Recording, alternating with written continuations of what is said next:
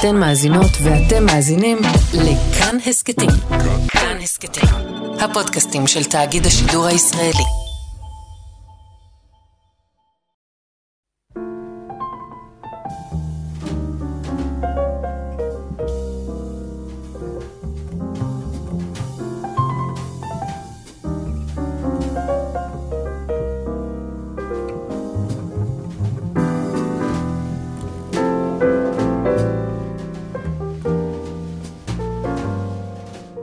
שבת שלום, צהריים טובים, ברוכים הבאים להתבודדות ברדיו כאן תרבות. אני יאיר אסולין ואיתי במסע השבועי דוקטור אבי שילון, היסטוריון, פובליציסט, וננסה לשקוע כמו תמיד יחד לתוך עומק ההתרחשויות של השבוע הזה והזמן הזה וכל ההקשר שאנחנו חושבים ופועלים ומרגישים בתוכו. אהלן אבי. מה שלומך? טוב, תתקרב קצת למיקרופון נראה לי. ככה. כן, מעולה. מעניין, אנחנו כאילו מקליטים את התוכנית בזמן שמצד הדגלים מבעבע ברחובות ירושלים, ועוד נדבר על יום ירושלים ועל עוד כל מיני נושאים, אבל כאילו אני מרגיש התחושה ככה שאני רוצה כאילו לצאת איתה לדרך במסע הזה שלנו היום, זה שכבר כאילו אי אפשר לדבר על הדברים עצמם. אתה כאילו, נגיד יום ירושלים, אתה כבר כמעט לא יכול להסתכל עליו בלי כל ההקשרים הפוליטיים, החברתיים, הטעונים, כאילו, ולזקק את החוויה הזאת עצמה. ואני מרגיש, אני לא חושב שזה תמיד היה ככה. כאילו, מרגיש שממש איבדנו את היכולת לדבר על דברים, על הדברים עצמם. זה מאוד מעניין, למרות שבהקשר של ירושלים, בטח יום ירושלים, איך אפשר לדבר על הדבר עצמו בלי ההקשרים? כאילו... כל הקטע של ירושלים זה ההקשרים בהקשר הזה. לא, אז אני מרגיש שיש משהו אתה יודע, בסוף אני מגיע נגיד מספרות. בספרות אתה רוצה לדבר על רגשות. כן. עכשיו יש משהו ברגשות האלה של ירושלים. עכשיו אתה כמעט לא יכול לדבר על הרגש הזה. עוד רגע נדבר על ההבדל בין כאילו יום ירושלים בהקשר היהודי לבין ההקשר הישראלי. אבל לפני זה, כבן אדם ששמח על משהו שקורה כאילו, אתה כמעט כבר לא יכול להתבונן על זה ככזה, כי אם אתה כזה, אז אתה אוטומטית מזוהה עם בן גביר או לא יודע מה, ואם אתה לא כזה, אז אתה אוטומטית מזוהה עם הצד השני, וכאילו אין לך את האפשרות פשוט להיות בדבר הפשוט הזה עצמו. כאילו איבדנו, אתה יודע, כאילו יש את ההבדל הזה בין פשטנות לפשטות, ואיבדנו את האפשרות להתקיים באיזה מרחב פשוט שהוא לא פשטני, אבל הוא פשוט.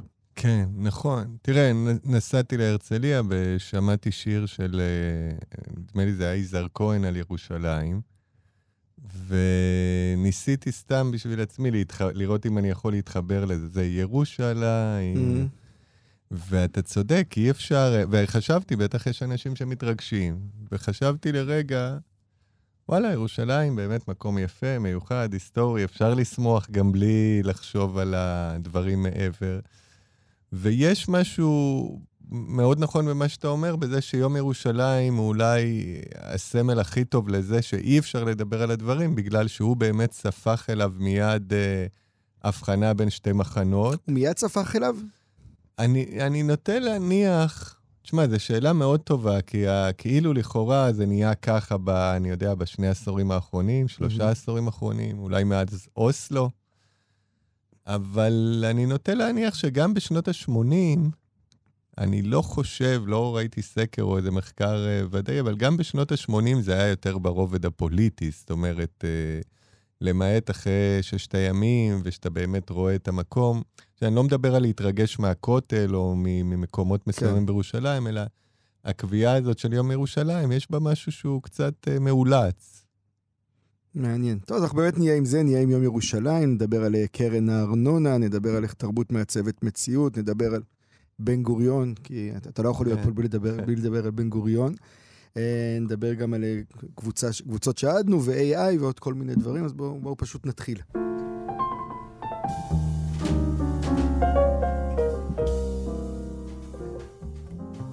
אני רוצה באמת לפתוח או להמשיך את השיחה הזאת על יום ירושלים, אתה יודע, לפני כמה שבועות באחת התוכניות היה פה הרב מישאל ציון, שהוא סיפר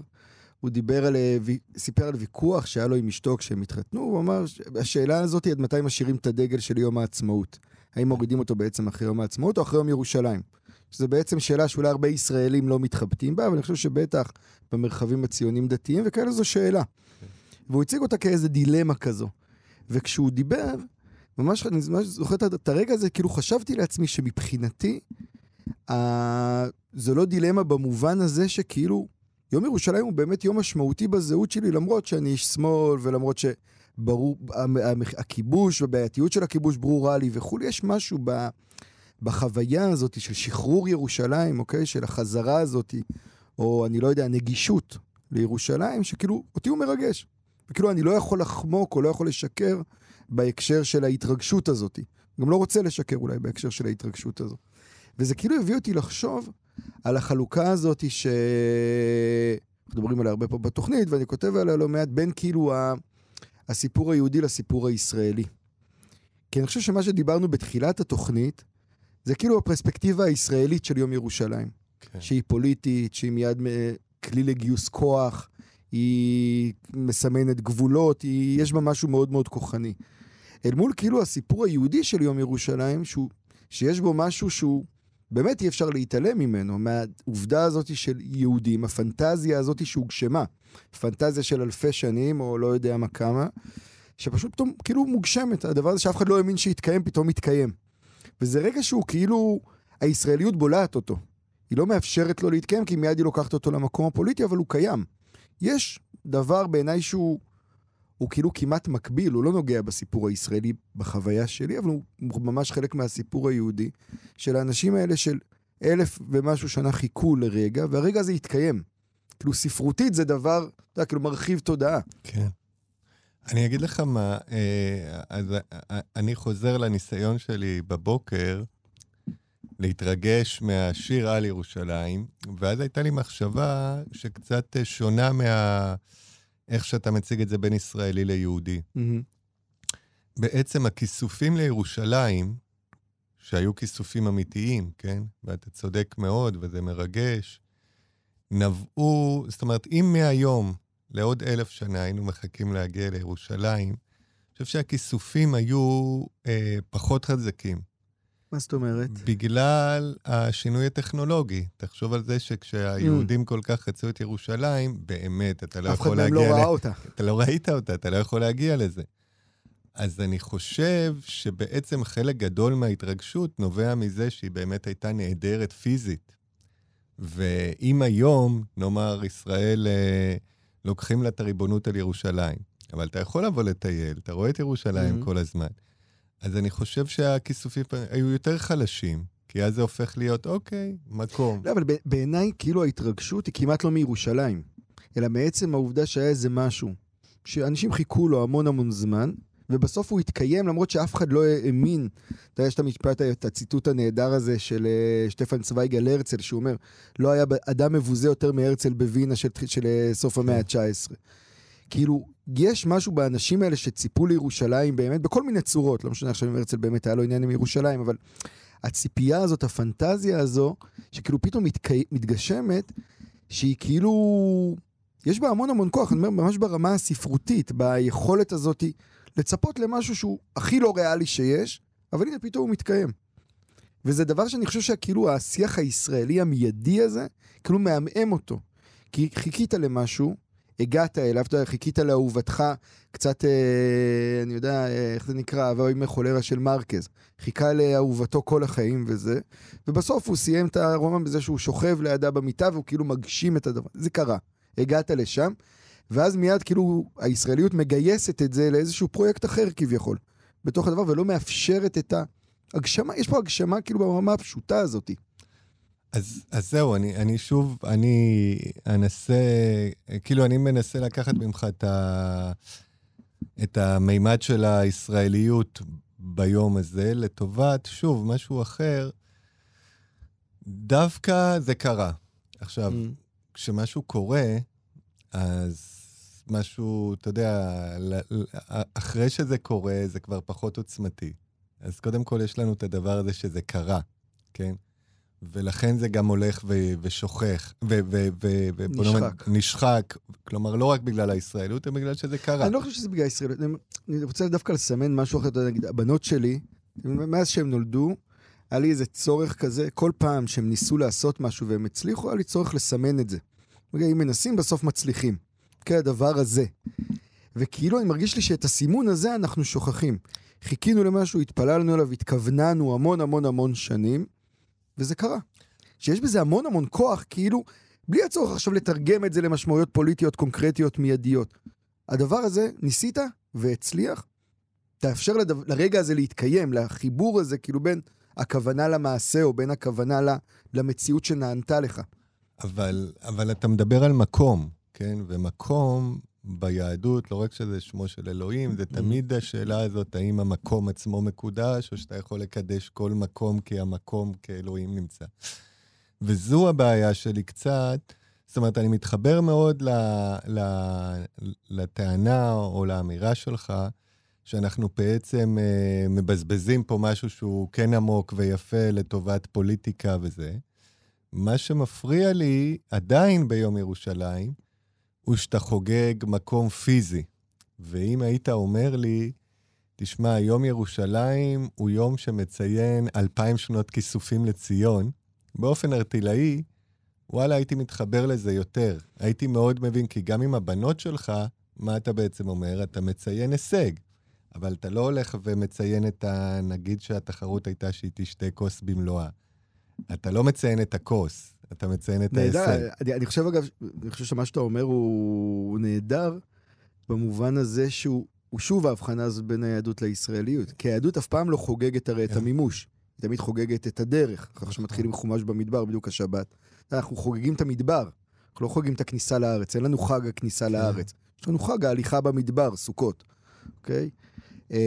בלמול הישראליות שכאילו שוב חוגגת את הכוס. אני מאוד מתחבר לזה, בעיניי כאילו יום ירושלים, ההתרגשות של יום ירושלים, ואולי דייקת לי את זה, במה שניסיתי להגיד, זה שלקחו את החוויה הארטילאית, המופשטת, הרוחנית, הגדולה הזאת, והפכו אותה למימוש פוליטי קונקרטי מיידי של מקום, עם מפה וגבולות, ויחדו אותה ירושלים המאוחדת או כזה, ששם העיוותים מתחילים כביכול. ואתה יודע מה, אז אני עכשיו ממשיך אותך בחידוד של זה, לא, ירושלים, תמיד יש את הדיון ירושלים של מעלה או של מטה, כן? בעצם מה שקורה זה, אנחנו חוגגים את הפיכתה של ירושלים לירושלים של מטה. יפה. בעוד שהיופי של ירושלים היא שירושלים של מעלה.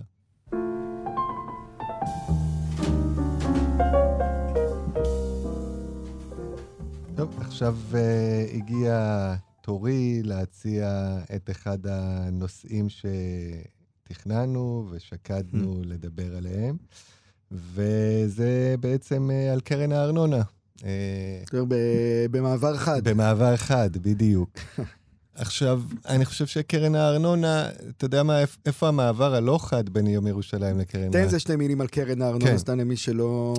בגדול השבוע סער מבחינה פוליטית, ונגיד חברתית ותקשורתית, סביב השאלה הזאת, האם עיריות עשירות, צריכות להפריש חלק מהכסף שלהם לעיריות העניות, כשבוא נגיד אם פה באופן כללי כולם היו אומרים עקרונית כן, השאלה הזאת התמקדה בהאם אנחנו החילונים, האלה שמשלמים מיסים, מתל אביב וכיוצא בזה, צריכים לממן את החרדים או את המתנחלים, ואני חושב, אני אישית עקרונית עם הרעיון מאוד מסכים, זאת אומרת, אם אני גם לא יודע מה עושים עם כספי ה... אני לא יודע כמה, אתה יודע, כמה כסף יש לעירייה, או אם היא מחזיקה את זה או לא. אני חושב שזה אחד הוויכוחים הכי משונים והכי מאפיינים של ויכוחים לאחרונה. קודם כל זה ויכוח על חוק שיש בו כל כך הרבה פרטים ואפשרויות שאני מודה שלא התעמקתי בו, וברור לי שרוב האנשים לא התעמקו, זאת אומרת, אתה לא יודע... אם לעיריית תל אביב יש 100 מיליון ברזרבה, אז סבבה שיתנו 10. אתה לא יודע באמת כמה יש ומי צריך. ובית זה חשף גם דבר, שראיתי את זה דרך ההורים של הכיתה והגן של הילדים שלי, של איזושהי וולגריות באמת מהצד הליברלי, שלא, מה פתאום? אני לא אשלם, אני משלם מיסים, אני לא... עכשיו, כאילו, מה זה לא? מה פתאום? זה... עכשיו, והאמת היא שאני מלמד בתל חי, והנהג שלקח אותי היה מנתיבות. וואו. השבוע. הנהג מנתיבות לקח את ההוא מתל אביב לתל חי, זה כאילו פה ושם בארץ ישראל. כן, נכון. וזה מה שטוב בנסיעות האלה, זה אחד הסיבות שאני אוהב לנסוע למכללה בתל חי, זה גם תל חי, גם הנהגים, גם אלה שבאים מתל אביב. בכל אופן, הוא ממש לקח את קרן הארנונה מהכיוון ההפוך, שזה איך אתם מסוגלים להגיד לא, וממש יצא לי באותו יום לשמוע, ואז הוא אמר, אז אני מאחל לכם, לאלה פה באוטו מתל אביב, שיפול עליכם טילים, ותבינו איך שזה שלעירייה אין כסף, אז אי אפשר לממן טיפול פסיכולוגי לילדים. הוא דיבר מכאב ומאוד הזדהיתי איתו, אבל עדיין הוא אומר לך בפנים, אני מאחל לך שיפול עליך טילים בתל אביב. במקביל אני חוזר הביתה ושומע שיש שביתה מחר, ואנשים אומרים, ההורים בגן, אנחנו לא ניתן להם שום דבר. וזה באמת איזושהי שנאה שכל כך, כל כך, אתה יודע, קל, כל כך קל למוסס אותה, אם רוצים, והיא כל כך נוכחת, וחוק הארנונה מאוד שם את זה על השולחן, כי זה היה תכלס על כסף. כן. אז זה יותר בוטה. מעניין. אני לוקח שני דברים, מה שאמרת שמעניינים בעיניי. אחד, שבאמת מי שכביכול, ואנחנו רואים את זה באמת בהרבה ויכוחים היום, כביכול הצד הליברלי, שהוא יותר מזוהה עם שמאל, וערכי שמאל, וכל הדבר, הוא זה שמתנגד לקרן חלוקתית בעצם, שרוצה לייצר סוג של שוויוניות, או סוג של ערבות הדדית, או סולידריות בין חזקים לחלשים. והצד השני הוא כביכול זה שמקדם את זה. אני אומר כביכול כי זה יותר מורכב, וזה ברור גם שהאינטרסים שם הם אחרים והם יותר מורכבים, אבל אני חושב שכאן אנחנו רואים את הדיכוטומיה הזאת, גם ממש במחאות באופן כללי, שפתאום, אתה יודע, כאילו הקולות הליברליים משמיעים איזשהם תפיסות לא ליברליות, מבחינת כוחניות, מבחינת אפשרות לשינוי, להתפתחות, להתקדמות, כי קולות הרבה יותר ריאקציונרים, אל מול כוחות אחרים שהם פתאום הופכים להיות, שוב, על פניו, כי זה גם יותר מורכב, הם הופכים להיות כוחות המהפכניים. הם מציעים את המהפכה, אל מול הכוחות שאמורים להציע את המהפכה, ובעצם מציעים את הריאקציה, או נלחמים נגד המהפכה. זה דבר באחד מעניין שאני חושב שככה אני לוקח מהדברים שלך. והדבר השני בעיניי, זה הכאב. שהוא, אני חושב שהוא כאב הרבה יותר יסודי. שוב, אני אחזור לחלוקה הזאת בין יהדות לישראליות, כי אני חושב שזה נמצא שם מאוד מאוד חזק. כאילו, כל הדיבור מקרן הארנונה, זה הפך להיות הדיבור הזה, עוד רגע נדבר באמת על אהובך בן גוריון, אבל הדיבור הזה בין היהודים לישראלים, שבעצם היהודים, כמובן הייצוג האולטימטיבי שלהם זה החרדים, שאוטומטית הפכו, ממש אתה רואה את זה ברמה שאותי מזעזעת, זה באמת ברמת השיח הכמעט אנטישמי, אוקיי? של החרדים עם הכסף, התאבי בצע שרק רוצים לא לעשות כלום כל היום, אל מול הישראליות הפרודקטיבית, היצרנית, כאילו המתח הזה פתאום ממש בא לידי ביטוי בתוך הסיפור הזה של קרן הארנונה, מאוד מאוד חזק. וזה החזיר אותי אני זוכר את הרגע הזה שבו הבנתי ששתי קבוצות התעסקו במושג הזה, הבעיה היהודית. חלק מהציונים והאנטישמים. ששניהם דיברו על הדבר הזה, הבעיה היהודית כמושג. ופתאום אתה ממש מרגיש שהדיבור הזה, נגיד על קרן הארנונה, ממש מסתכל מבעד לעיניים האלה של הבעיה היהודית. היהודיות במובן של הלמדנות, במובן של היהודים הנבחים האלה, אל מול הרצון להמציא ישראלי חדש או יהודי חדש, פתאום כאילו צצה לנו מהדלת האחורית לתוך השיחה הזאת. כי למה שאני אתן כסף, לא הוא שרק יושב ולומד ולא עושה כלום כל היום, ולמה שבעצם אני אתמוך ביהודי מתוך הנקודת מבט של הישראלי.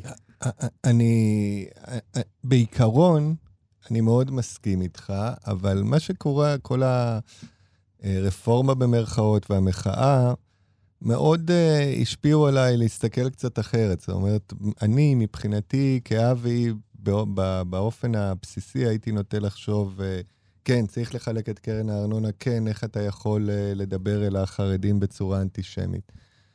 אבל אני חושב שבסופו של דבר, הדבר המאוד מאוד נכון, וחזרת עליו פעמיים או שלוש בתיאור שלך, הוא על פניו. ווואלה, כמה אפשר לטעון שכל ביקורת על חרדים זה אנטישמיות? וכמה אפשר להבין שכאילו החלוקה הזאת היא לא באמת מהפכנית, היא הפופוליסטית של הממשלה שקורצת לעם ורוצה את הסכסוך בין העשירים לעניים. אז אני מרגיש אישית, וגם מעבר לזה, כמה אנחנו יכולים להמשיך באמת, אני בתור אחד שמבחינתי, אם אפשר לממן את החרדים ולא בא להם לעבוד, הייתי עושה את זה, זה יפה. אבל כמה אפשר להחזיק את זה בפועל? קודם כל, אני לא חושב שזה כמעט שאלה כמעט שאלה וולנטרית, או על הרצון לממן או לא לממן חרדים. אני חושב שזו שאלה בטח על הערכים של החברה. אני אטען שהסיפור הישראלי כמעט לא יכול להכיל רעיון של חברת לומדים. אוקיי? יש פה משהו שמתנגד בעומק לקונספט הזה בכלל.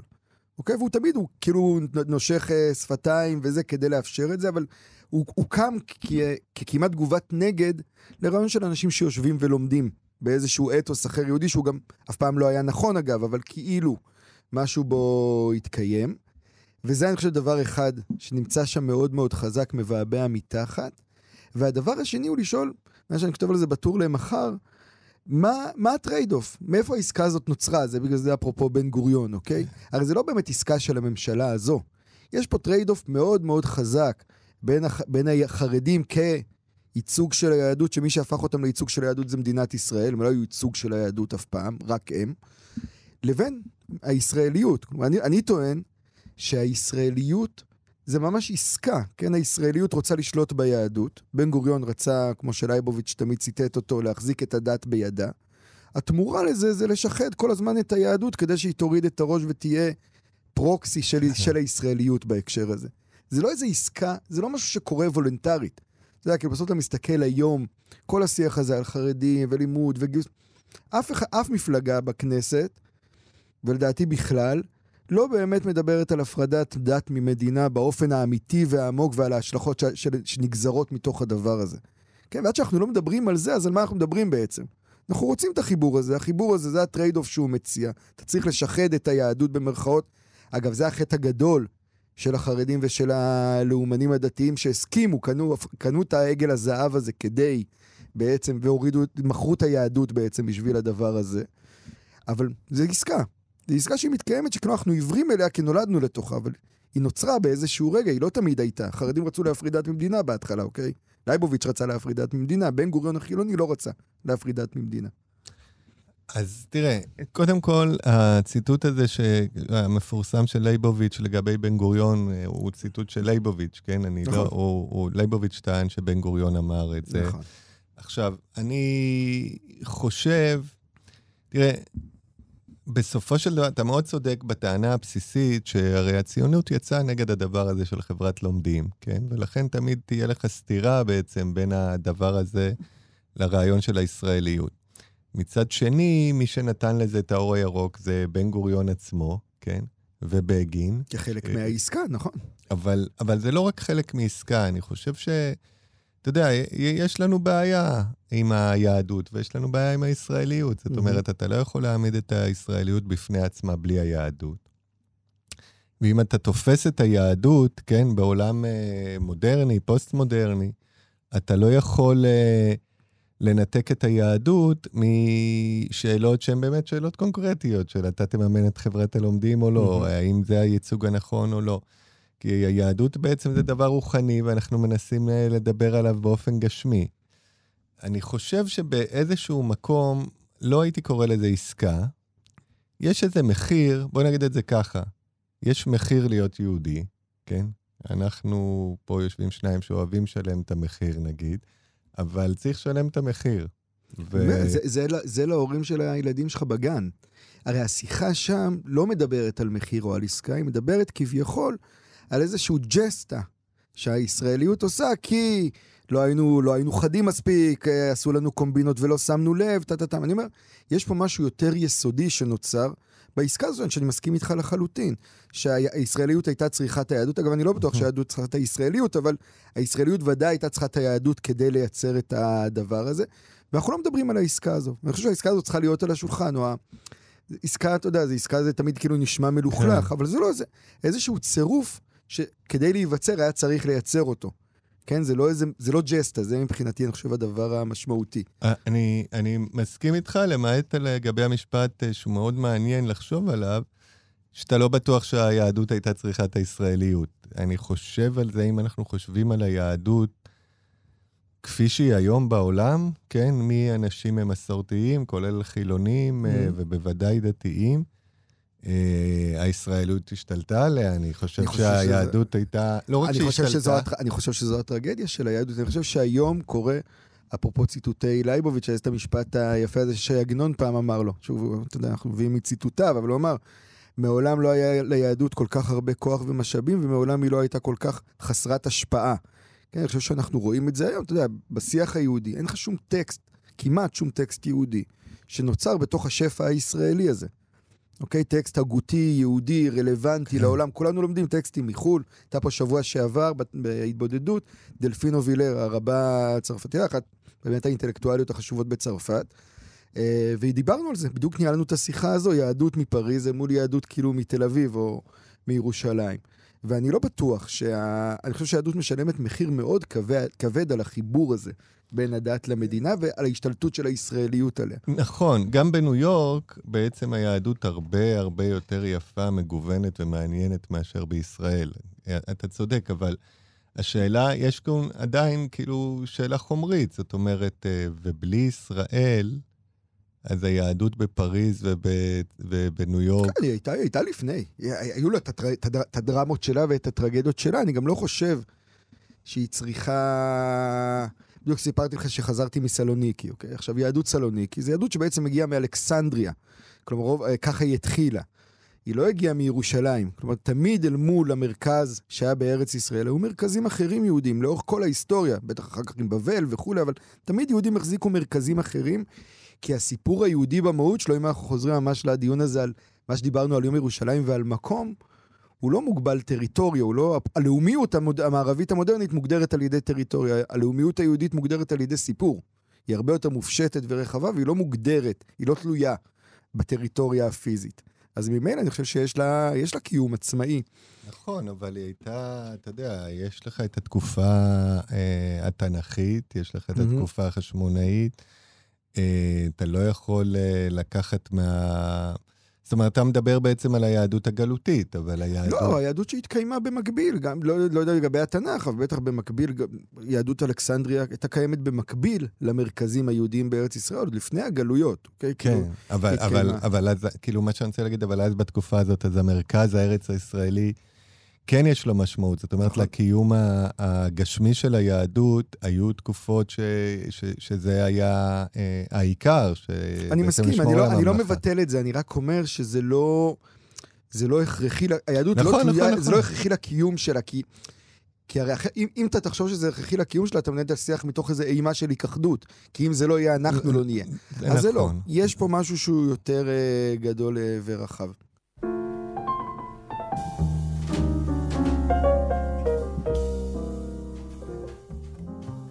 אני רציתי לדבר על משהו שתפס ככה את העין שלי השבוע, הייתה איזו כתבה בדמרקר על הצמצום המשמעותי בתקציבי דרמה ויצירה בכל גופי השידור, חוץ מבתאגיד פה שיש לו כסף יהודי, אבל במרחבים אחרים ממש צמצום עמוק ביצירה ישראלית, בדרמה ישראלית, ואיזה דיבור, זו הייתה כתבה כלכלית עליו וכולי.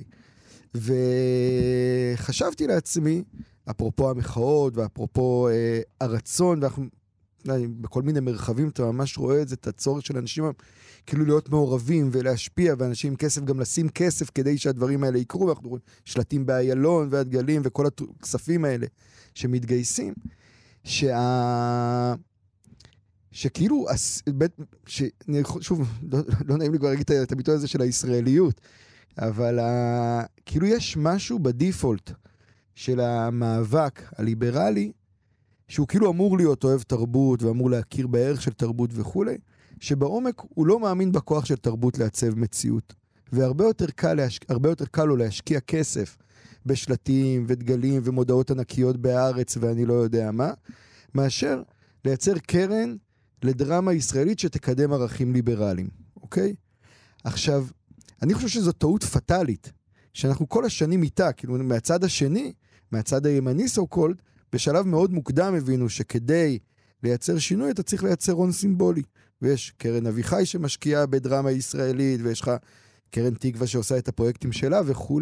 יש השקעה בדבר הזה, התרבות, הרעיונות, הדברים שכאילו מחלחלים לאט ולא רואים אותם, אל מול באמת הצד השני, שהוא כאילו הצד שכביכול מייצג את התרבות בחשיבה הפשטנית, ושם זה לא קיים. ובעיניי זה פשוט כאילו החמצה ענקית, כי ככה אתה מייצב מציאות. כל עוד אתה לא נכנס למרחבים האלה, ולא בסכומים מאוד גדולים, אפשר ממש לייצר מהלך שלם של תוכן שמייצב תודעה, שמייצר סיפורים, שזה אני חושב הדבר שאנחנו צריכים.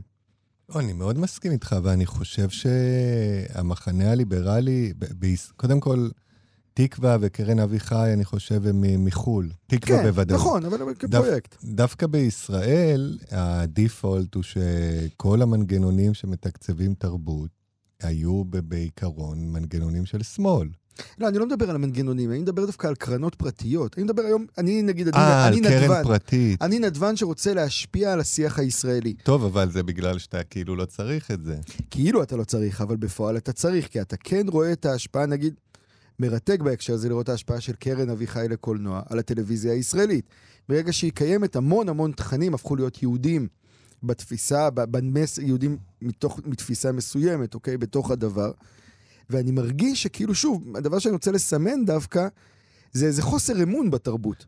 כאילו, תרבות זה nice to have, זה נחמד שיהיה בערב קיבוץ, ונחמד שיהיה פה בזה, אבל כתפיסה שזה הדבר שמשנה מציאות, שרעיונות משנים מציאות, סיפורים משנים מציאות, זה כאילו משהו שהוא, שוב, אפרופו באמת, כל השיחה שלנו היום, יש איזו רתיעה משם, כאילו לא, אני יודע מה, תוריה משנה מציאות, אבל רעיונות לא משנים מציאות, רעיונות זה אחר כך נחמד סביב המדורה. אז אני חושב שמה שאתה אומר צריך פשוט למסגר אותו אחרת, כי אני כן חושב שבמחנה הליברלי בכלל, בשמאל הציוני, יש קצין תרבות, כל הדבר. התפיסה שתרבות משנה מציאות, כן? להפך, הימין לא השקיע בהוצאות ספרים, הימין לא השקיע בתרבות מספיק.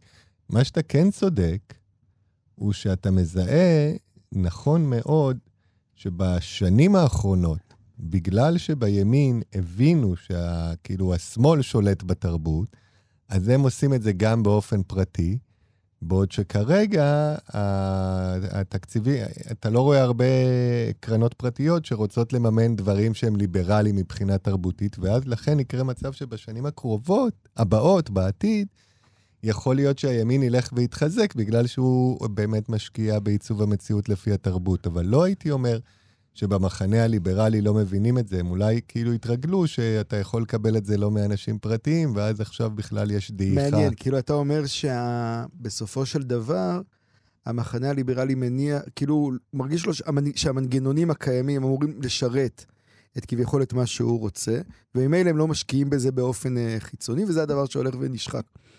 מאוד מעניין, אני חושב שזה בכלל נכון אגב לגבי כאילו חוזר אולי לדיון הזה קצת על קרן הארנונה, של כאילו של הישראלי שבטוח שהוא כאילו, הוא המרכז. כן. כאילו הדבר הזה, ואז ברור שאין דבר כזה תרבות ליברלית, תרבות היא ליברלית. נכון. וכזה, וזה הדבר שאולי כאילו הולך לאיבוד בתוך ההתפוררות הכללית הזו. נכון, כמו גם לגבי הצבא, נראה לי שהתפיסה היא הצבא הוא שלנו, הצבא חילוני וזה, ואז אתה לא שם לב שהתהליך קורה, והצבא לא יישאר שלך בסופו של דבר, אם אתה לא תשלח את הילדים שלך או תחנך להתייחס. אני קורא לזה פעמים הטרגדיה של החזק. כאילו החזק, מרוב שהוא חזק, הוא כאילו לא רואה את התהליכים העמוקים האלה, שהחלש חייב לראות אותם כדי לשרוד. ומילא, עד שזה כאילו מתהפך עליו. אגב, זה מאוד מאוד נכון גם בפסיכולוגיה אישית. אני חושב שהנטייה שלנו היא תמיד להזדהות עם החלש, ויש המון טרגדיות לחזק. זאת אומרת, נגיד, אתה יודע, גם בן אדם שנולד למשפחה עשירה, זה טרגי, אם אתה מסתכל באופן האמיתי, הרסת את החיים שלך. לא, דווקא את זה. היורשים זה זה. כן, בדיוק, אז כאילו צריך לקחת את זה בחשבון, אני זוכר את זה מחברים שהיו לי שהיו עשירים בגילאים יותר צעירים, ואתה רואה שהוא אומלל.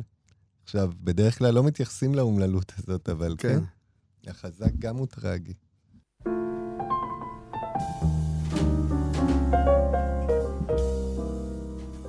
טוב, אני לא רק בגלל שזה חלק מרכזי במחקר שלי, או בגלל הספר בן גוריון אפילוג, אני לאחרונה התחלתי לחשוב על בן גוריון מחדש. רק נגיד שבאמת כאילו הוצא את הספר בן גוריון אפילוג, שהתעסק בשנים האחרונות של בן גוריון. בשנים האחרונות. בהתפוגגותו. כן, בדיוק. זה הספר, וגם בכלל יש לי כמה מאמרים ומחקרים בהקשרים שונים שלו. והנטייה, זאת אומרת, הנטייה היא כמובן לא להסתכל על בן גוריון, כפי שהסתכלו עליו בימי הזוהר שלו, כמנהיג חזק שמעצב ומכריח לעבור דרך קור ההיתוך. כל הנטייה היא לבקר את כל הדברים האלה, כן? כן? כולל היחס שלו, הנוגשה לערבים, וכולל היחס שלו למזרחים, ווואלה, ככל שאני מסתכל על החיים, בטח מהתקופה שלנו, אז אני מבין שבאמת היה צריך בן אדם כזה שכן, ברור שקל לבקר את זה, אבל אנחנו לא מצליחים להסתדר בכלום, כן? לא היית יכול כנראה בלי קור היתוך. לא היית יכול בלי לקפח את המזרחים, ולא היית יכול להיות גם בלי, אתה יודע, לקפח את ניצולי השואה כשהם מגיעים לפה, ואת כל הדברים האלה בן גוריון הבין, ובעצם התפיסה של בן גוריון הייתה מלכתחילה, כשאשכול החליף אותו, אז אשכול כאילו רצה לדבר על שיח הזכויות, יאללה, מה ניתן, בוא נביא את עצמות ז'בוטינסקי, בוא נפיית. ואצל בן גוריון תמיד יש רק שיח חובות, כן. כי הוא חושב שהזכות שלך היא ברגע שאתה תמלא את החובה שלך לקהילה, זה הזכות שלך. ואף אחד לא מדבר על חובות יותר, ואני לא אומר שבא לי אישית לחזור לעידן בן גוריון אם הייתי יכול, אבל אני כן חושב בדיעבד שצריך להעריך גם את מה שאנחנו היום מבקרים בבן גוריון, כי אי אפשר אחרת בלי איזושהי קשיחות וסדר וארגון, בטח ליהודים, אבל גם במקומות אחרים. אני מאוד מאוד מסכים איתך, ואני מרגיש שזה כמעט שוב שיקוף של השיח הכללי. עכשיו, היום התראיינתי באיזה מקום על טקסט שכתבתי על הכרזת העצמאות. והרעיון נפתח בעצם האם אתה נגד הכרזת העצמאות, או שאתה רוצה לקדש אותה ולהפוך אותה לחוקה. וכאילו אנחנו כל הזמן נעים בדיכוטומיה הזאת, האם אתה נגד בן גוריון או שאתה בעד בן גוריון, ובעצם מה שאתה אומר, אם אני מבין אותך נכון, זה כאילו אתה אומר, לא חייבים להגיד שאנחנו מקדשים את בן גוריון כדי להבין למה הוא היה נכון לשעתו. כאילו בכלל כל שיחת הקונטקסט היא דבר שכאילו עבד לנו. כאילו זה הפך להיות שיחה של אידאות פיקס, במקום שיחה של הקשרים ונסיבות שבתוכם כאילו הדמויות פועלות או הערכים מתקיימים.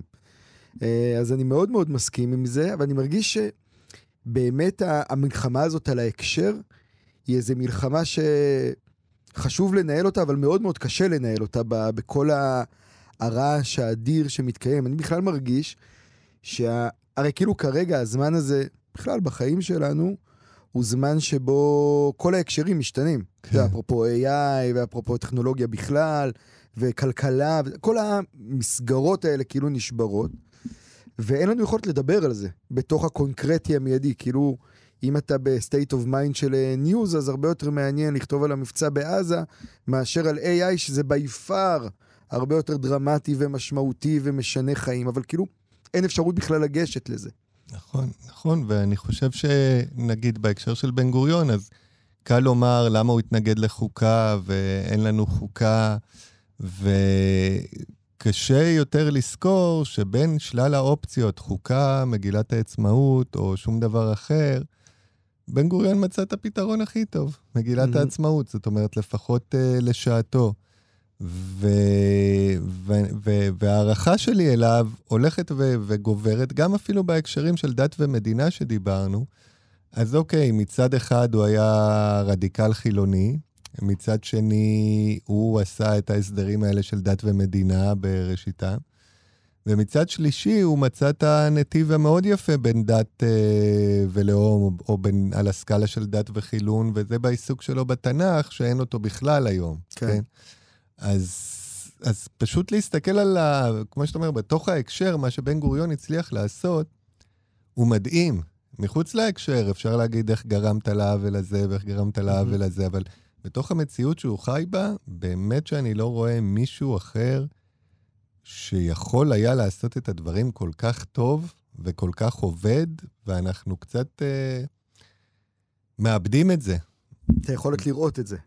כן, מאוד.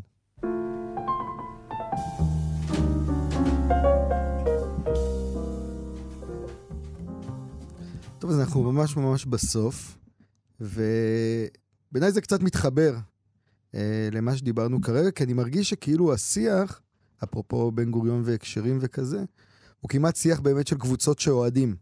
זה כאילו או שאתה רואה את הקבוצה של בן גוריון ואז אתה לא רואה את ההקשר מהצד הזה, או שאתה לא רואה את הקבוצה ואז אתה לא רואה מהצד השני. ואתה רצית לדבר על הרגע הזה שבו אתה מפסיק לעוד קבוצה. כן. שזה בכלל נראה לי מעניין קצת אפרופו השיחה שהייתה לנו גם לפני פה במסדרון, כאילו זה רגעים כאלה של התפכחות כזאת. נכון, נכון. זה קרה לי לאחרונה, מישהו הציע לכתוב ספר על סיפורי כדורגל, ופעם השתתפתי בזה פעם או פעמיים,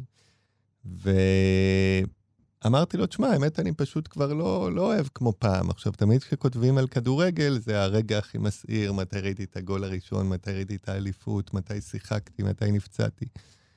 ווואלה, פתאום חשבתי על זה שהרגע המעניין שלי בכדורגל, שהלכתי לבלומפילד לפני אפילו, אני חושב, 8 שנים, הייתי רעב, רציתי קבב בולגרי, ופתאום אמרתי, יותר מעניין אותי הקבב במשחק. יצאתי במחצית, ולא חזרתי יותר לכדורגל, ומה שהחזיר לי את המחשבה הזאת, את התחושה הזאת, שעכשיו הבן שלי, איתמר, מתחיל לאהוב כדורגל. והוא הולך אחריי, הוא אוהב מכבי תל אביב, הוא אוהד את מכבי תל אביב. וראינו את החצי גמר ביחד, והאמת היא ששיחקתי לו אותה, כאילו אני מתרגש, ואני מרגיש מצחיק שאני משקר לו, כדי שהוא יהיה לו את התמימות וההתלהבות, אבל לא אכפת לי, אני בעד כדורגל יפה, אז מה אם זה מכבי או מכבי חיפה, הדברים שכאילו רוב החיים הייתי צוחק על אנשים כאלה, וזה מעניין שאתה באמת יכול להפסיק לעוד קבוצה, בניגוד לקלישה. ומה, אתה חושב, יש מחיר בלהפסיק לעוד? כאילו, אני חושב שתמיד הפחד הוא...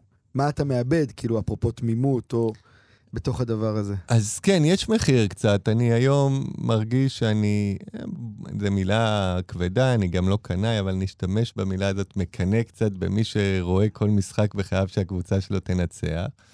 אבל המחיר הוא לא גבוה, נראה לי טבעי, נראה לי אני נכנס לסטטיסטיקה של הקלישאה, שעם הגיל או עם ההשכלה, אתה פחות זה. אבל גם כיף, גם עברתי קצת ל-NBA, אז כאילו וואלה, אפשר, ואני גם אוהב כדורגל, אני רואה ומשחק, אבל הקבוצה שלי, אם היא זוכה או לא, יאללה, שיהיה כדורגל יפה, לא אכפת. נהדר. האמת זה נראה לי סגירה של כל המהלך שלנו.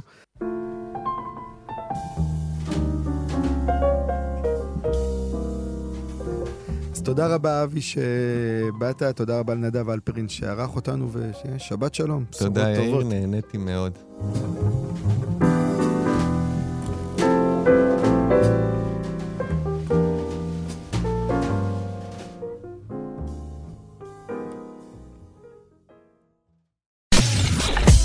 אתן מאזינות ואתם מאזינים לכאן הסקטים. כאן הסקטים. הפודקאסטים של תאגיד השידור הישראלי.